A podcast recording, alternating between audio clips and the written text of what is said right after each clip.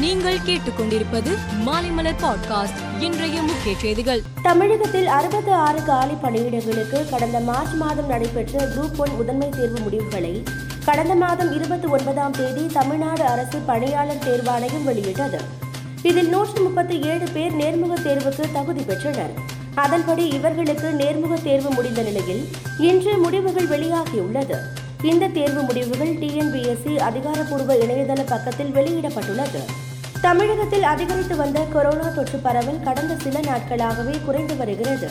இந்நிலையில் முன்னாள் முதலமைச்சர் ஓ பன்னீர்செல்வத்திற்கு கொரோனா பாதிப்பு உறுதி செய்யப்பட்டுள்ளது என தகவல் வெளியானது. இதையடுத்து அவர் சென்னை அமைந்தகரையில் உள்ள தனியார் மருத்துவமனையில் சிகிச்சைக்காக அனுமதிக்கப்பட்டுள்ளார். பிரதமர் மோடியின் மன் கி பாத் நிகழ்ச்சியின் தொன்னூற்று ஒன்றாவது பதிவுக்கு யோசனைகள் வழங்கும்படி மக்களுக்கு பிரதமர் மோடி அழைப்பு விடுத்துள்ளார். ஜூலை முப்பத்தி ஒன்றாம் தேதி நடைபெற உள்ள தனது மாதாந்திர வானொலி நிகழ்ச்சியான மன் கி பாத்தின் தொன்னூற்றொன்றாவது எபிசோடில் மக்கள் தங்கள் யோசனைகளையும் ஆலோசனைகளையும் பகிர்ந்து கொள்ளுமாறு பிரதமர் மோடி தெரிவித்துள்ளார்.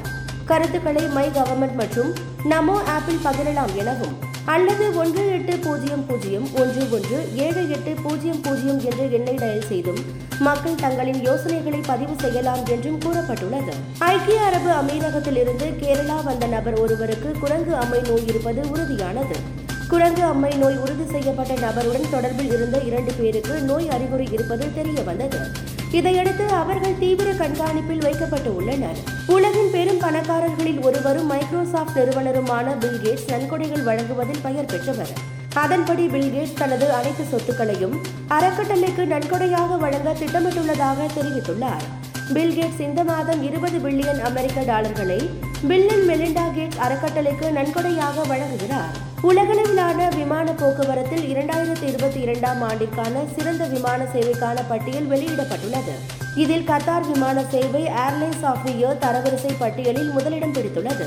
கடந்த ஆண்டும் கத்தார் நாட்டின் இதே விமான சேவை நிறுவனமே முதலிடம் வகித்தது குறிப்பிடத்தக்கது. கோவையில் நடைபெற்று வரும் ஆறாவது டிஎன்பிஎல் கிரிக்கெட் தொடரில் நேற்று நடைபெற்ற பத்தொன்பதாவது லீக் ஆட்டத்தில் நெல்லை ராயல் கிங்ஸ் அணியும் திருச்சி வாரியர்ஸ் அணியும் மோதின.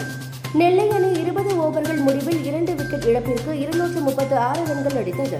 இருநூற்று முப்பத்தி ஏழு ரன்கள் என்ற இமாலய இலக்கை நோக்கி களமிறங்கிய திருச்சி அணி இருபது ஓவர்கள் முடிவில் ஏழு விக்கெட் இழப்பிற்கு நூற்றி எழுபது ரன்கள் எடுத்தது. இதையடுத்து அறுபத்து ஆறு ரன்கள் வித்தியாசத்தில் நெல்லை அணி வெற்றி பெற்றது.